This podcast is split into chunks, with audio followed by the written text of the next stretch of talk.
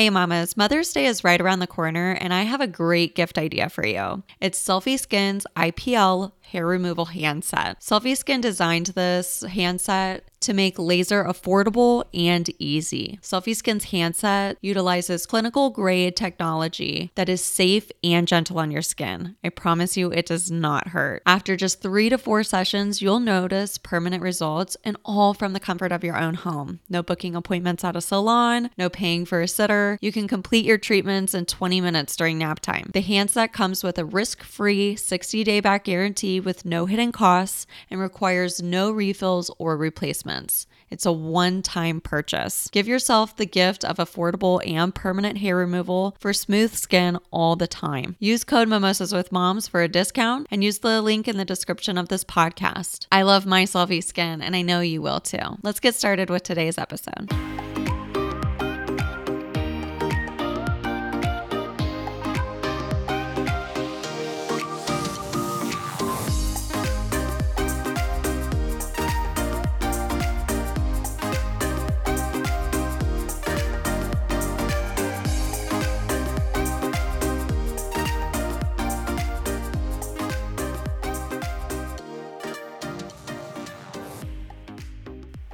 Hi, welcome back to another episode of the Mimosas with Moms podcast. I'm your host, Abby Williams. This week, I'm welcoming on Heather Turgeon and Julie Wright, the authors of the bestseller, The Happy Sleeper, and the newly released Generation Sleepless. Heather and Julie share with us the latest scientific research which reveals that today's teenagers are, in fact, the most sleep deprived population in human history and at a critical phase of development need more sleep than their younger siblings. Yet they're getting drastically less. We touch on all the causes, why sleep is so important for our teens, and how we can combat this problem with the right tools and ultimately improve connection with our tweens and teens. This is such an important conversation, and both of these books that Heather and Julie have authored have such valuable information tucked into them. Go check out The Happy Sleeper and Generation Sleepless on Amazon or wherever you get your books, and be sure to go give Heather and Julie a follow over on Instagram at The Happy Sleeper. You can also find them on their website, The Happy happysleeper.com. And I hope that you enjoyed today's episode. If you do, please be sure to leave a five star rating and review. Your support here on the podcast always means the world to me, and I so appreciate you being here. So let's get started. Cheers.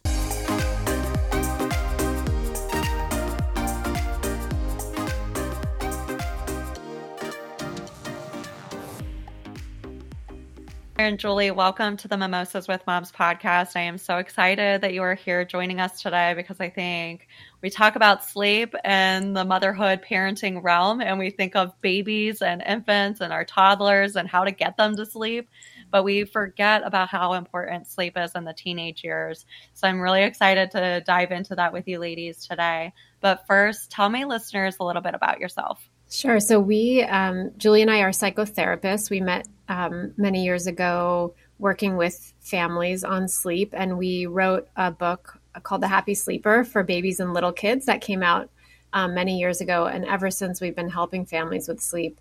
But we, you know, more recently started to pick up on a trend of sleep loss in teenagers, which is what we're focused on now. So, yeah. So let's talk about this. Let's like dive in. Let's talk about why is sleep so important in the teenage years and what's going on that teenagers aren't sleeping? Well, it turns out that teenagers need more sleep than most people think. Most yeah. people think, oh, you know, they have so much work to do and it's okay if they don't get so much sleep. They're tough. They can you know, they can carry on. But the truth is, teenagers are going through as important a developmental restructuring and remodeling of their brains as as happens in the first three years of life. You know, we hear so much about the importance of sleep in those early years, and you know, sleep books are piled high on the bedside table. But by the teenage years, I think I think sleep has really gone to the bottom of most parents' concern list. And yeah. believe me, we we get it. We get how much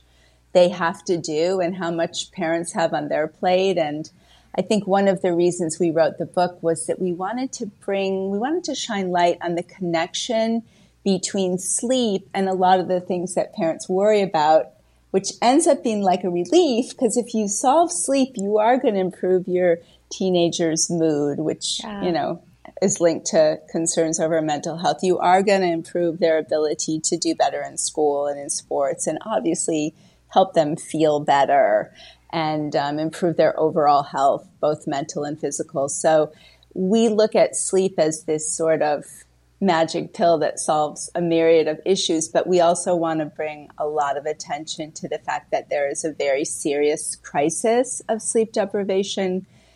Today's teens um, are the most sleep deprived population in human history, and that is saying a lot. Right. And why is that? Why are our teens so sleep deprived? So it's it's interesting because when we first started working on the book, we had heard so much about the early start time issue for high school. Yeah. So we thought that that was going to be the number one piece of the puzzle. It turns out like an easy fix, right? It's much more complicated. yeah, it's not that easy.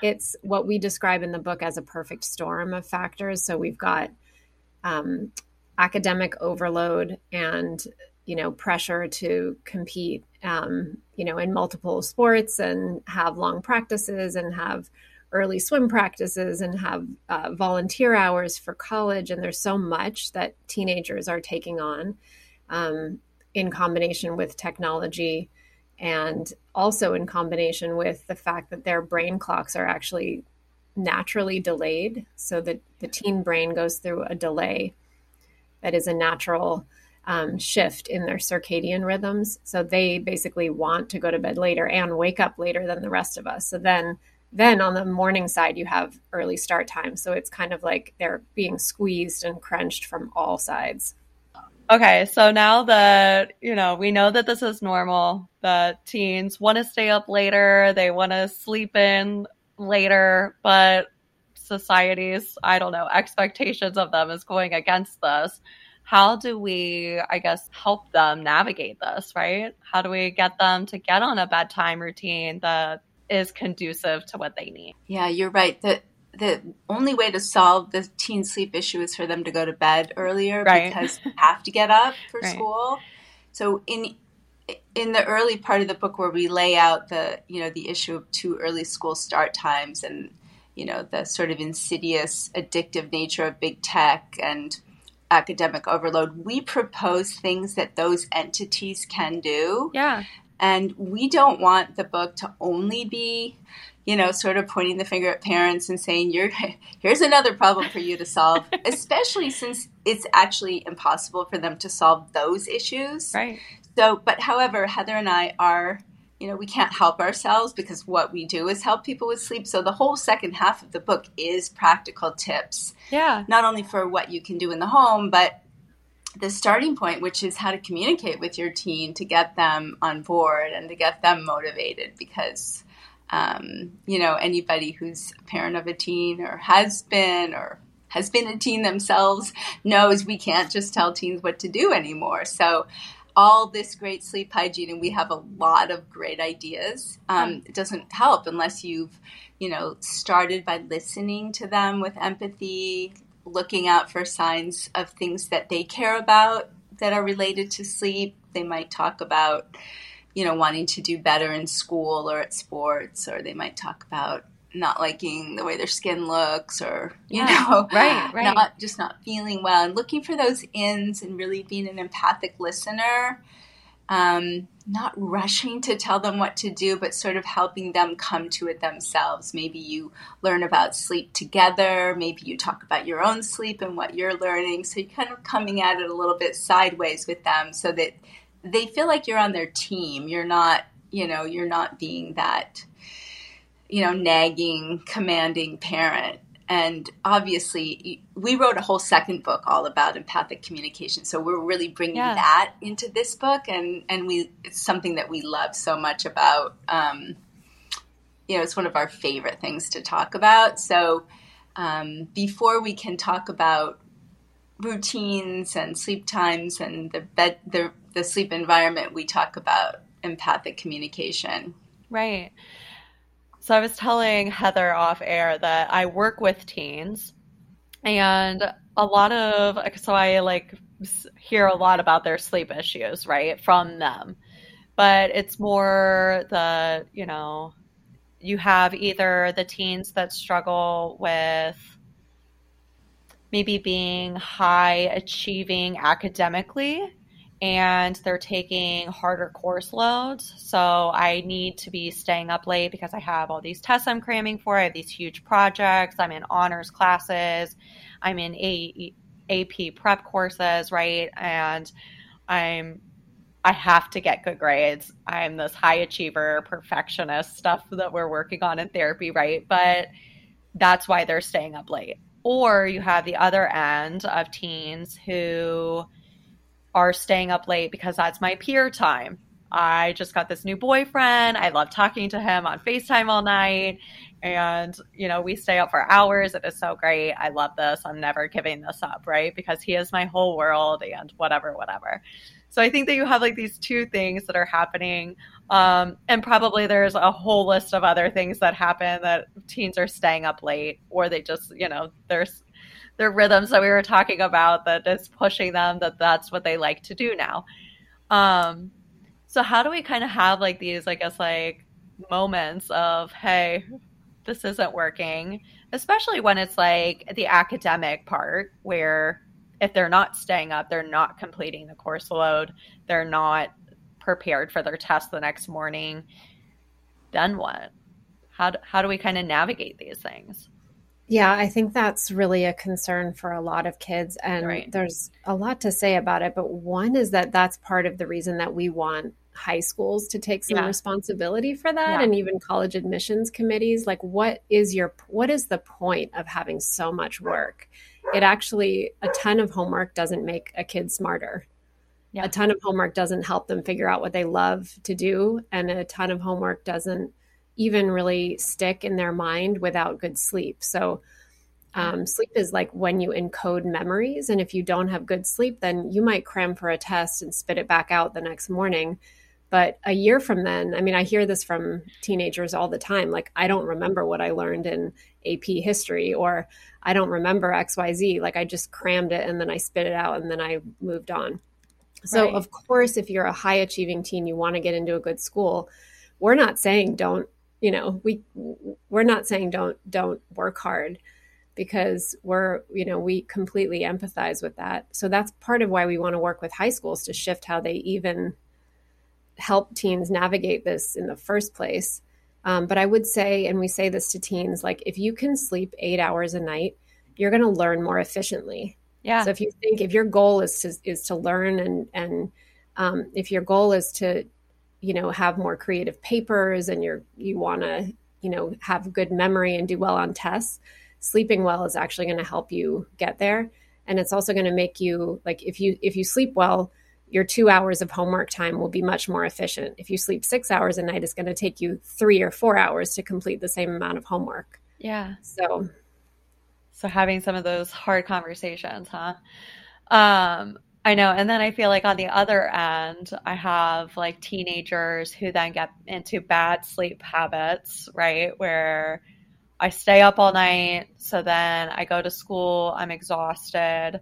I'm falling asleep in class, or I have to come home from school and take a nap, which then helps me stay up late that night. And it's just like this vicious cycle, right? Um, but then, like that, getting in horrible sleep cycles like that is hard to break is there, I guess, advice there?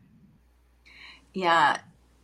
Moving their sleep times around radically like that puts any of us, puts teenagers and anyone who does it into what's called social jet lag. Yeah. Same thing as jet lag that we get when we travel and it feels just as bad. Yeah. So, you know, taking naps. My son used to come home from lacrosse practice. Yeah and literally like face plant on the bed. Yeah. And, and and there was no I mean, he was gone. Yeah. There was no waking him up. And you know, I look back, he's 25 now, but I look back and I just think that poor kid, he was taking all these AP classes, he mm-hmm. was working hard in school, he was, you know, work, he was doing his best to do all the things that society was telling him he was supposed to do. Yeah and he was seriously sleep deprived and he would he would sleep for hours at that sort of 6 p.m time and then get up and I didn't know what time he finally went to bed that night because he had had such a long nap late in the day. So, you know, this is where the communication with teens really helps because helping them understand these things and learn about the science behind our circadian rhythms and our sleep clock and how much it really helps us to be on a regular schedule. Regularity is as important as duration when it right. comes to sleep health. And right. that's a hard concept to really grasp, you know. So I think a lot of it is about sometimes it's about small wins, getting mm-hmm. even 30 minutes earlier to bed every night yeah. you know that does accumulate we we have um, some concepts in the book that are kind of fun to think about and to apply around sleep one of them is this idea of paleo sleep yeah. so we're one of the biggest re- reasons sleep is so compromised is that we've gone so far away from the cues that nature gives us from the sun and how paleo people lived and they got plenty of sleep because when the sun set, they pretty much were getting ready for bed. And yeah. artificial light, not just from screens, but just artificial light in our homes too, extends our awake time way beyond the time that we need to go to sleep. So we sort of teenagers kind of like to think about things like, you know, sleeping like a caveman and, you know, being more in touch with yeah. nature, taking them they in the sleep researchers take them camping. Yeah. And they almost immediately start sleeping like two to three hours longer every single night because their bodies are not getting these artificial cues from from light. Yeah. So paleo sleep is one way of, of helping them think about being more in tune with nature and the cues from the sun. Yeah. I love that. What are, I guess, like some other tips that are in the book that help kind of navigate some of these conversations with our teens to start having better sleep habits? Uh, one thing we always recommend is that teenagers wake up on the weekends yeah. at the same time within yeah. about an hour or two of when they have to wake up for school. And that's one of the most kind of immediate things that you can help your teen do yeah. on a practical level on a Saturday and Sunday because a lot of parents will ask us, isn't it better for them to just sleep and catch up on sleep? They're mm. not sleeping enough. So why wouldn't they just sleep for 12 hours on the weekends each day? And yeah. they would. I mean, my teen would sleep for 12 hours. um, but because it's a short term gain in sleep and then a long term loss in sleep because you get social jet lag, it's better to wake them up. So let's say if they have to be up at seven, for school during the week that you wake them up by nine on Saturday and by eight on Sunday. So they're start they fill up on sleep and then they get back to a start to get back to a regular schedule for the weekend. Yeah. Um, and getting their getting their buy-in on that so you can work together to figure out what the best way to wake them up at that time is and what they do when they wake up. So that that sleeping in dilemma is I think one of the biggest ones for parents. I bet that like this buy-in is that the biggest struggle with parents helping their kids get on a better sleep plan? Because you're also going through some of these years where it's like, no, I know everything. This is what I want to do, right? And some of these like push back my independence, you know, which is all very normal. But how do we navigate that in terms of, yeah, but this is the research and this is actually what's better for you. yeah, it's really tough. One of the things we say, and it's, you know, we have another concept in the book, it's called the parent fade. Yeah. And what it means is that, um, well, we start by saying don't let go too soon. Yeah. Parents tend to let go of bedtime and bedtime routines and parking devices in another room really early, way earlier than they have to. So we we want parents to not be afraid yeah. that their kids won't like them anymore if yeah. they hold on to those rules and those limits. Um, that way, when your teen gets a little bit older, they've got it as a habit. Yeah. They've got going to sleep early as a habit. They know what it feels like to sleep well, and they're used to putting their devices down and going to bed. Yeah. You know, if, if they start bringing their phones into their bedrooms at you know age 13 or 14 or even 15 yeah. it, it you you're, they're already creating creating a habit that's hard to turn around yeah so um, starting early and the parent fade means that it's like a staircase. So as your child shows you more response, uh, more responsibility, they get more freedom. A little more responsibility, a little more freedom. So they they kind of rise up the steps. Yeah. And as they show more responsibility, they go a step up. They show a little more responsibility, they get a little more freedom. So it's you don't just toss it all to them and, and abdicate and throw your hands up. And technology makes that hard because parents really feel they've lost control. Yeah. And, you know, that's a huge conversation. But um, I, I think that parents shouldn't be so afraid and should should hold on tight. And we have a lot of things in the book about like working on sleep as a family, having family meetings, yeah. talking about your own use of technology as a parent. You know, a lot of teenagers, I'm sure you know this, yeah. they complain about their parents' use and that their parents don't even put down their phone when they're having a conversation with them. So, right. um, there's a lot of ways to, to work on sleep as a family, have a family sleep challenge, and to also put routines into place in the evening. We talk about a wind down routine, yeah, and then a bedtime routine. So those are two separate. Wind down is really starting to send signals to your brain and your body and your your psyche that that night is coming. So you're starting to dim the lights in the household, and you're starting to turn off screens. But that doesn't mean you can't put things into place that are enjoyable and pleasurable. You know, the family could watch a 30 minute TV show on a TV, you know, right. not right here and not not close to their and they could, you know, play a game or go take the dog for a walk or have a chat or have a snack. So families can do things to fill that space and create routines that are pleasurable and and those also create new habits. Yeah. So it is an uphill battle and it it depends on where you are right now, how much work you have to do, but yeah we want to give teens credit for, for really wanting to take care of themselves and for learning the information themselves. So we don't tell them the solution, they come up with the solution. Yeah, no, I love that. Let's talk about like the screens some more. Let's talk about um, I guess what are the boundaries that should be around screens, around you know, our phones, the TV leading up to bedtime? What's the research? What's the advice on screens and bedtime?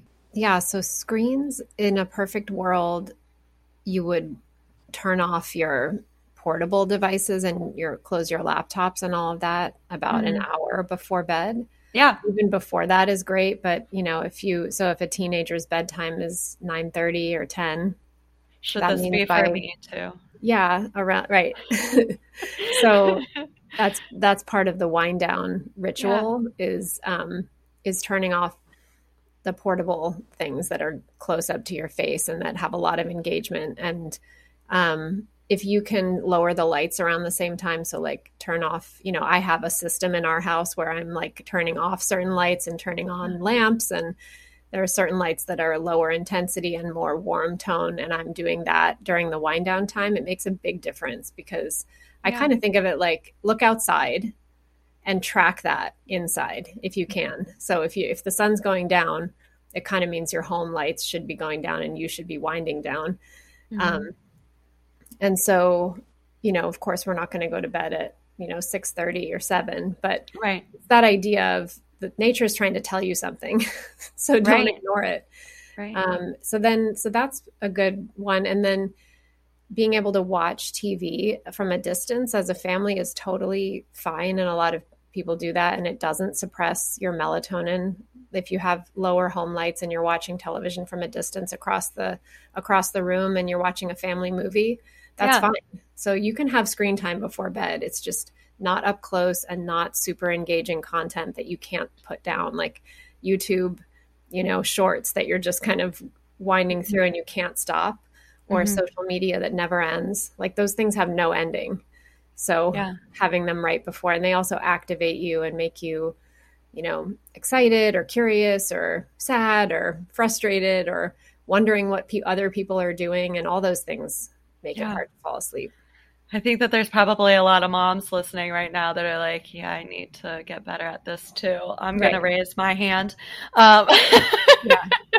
you know, I think that, you know, we like fall into these like doom holes too of our, mm-hmm. you know, problem sleeping, you know, I think we're right there alongside probably these teenagers at times, especially, you know, like like myself, I have three I have four kids, three of them are real young.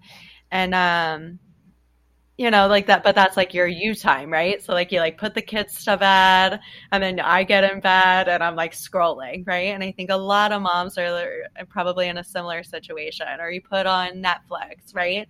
But I definitely see a difference in my sleep when I'm doing that versus when there's not the scrolling yeah. or the Netflix before bedtime. Mm-hmm. You know, I can I can see that in myself.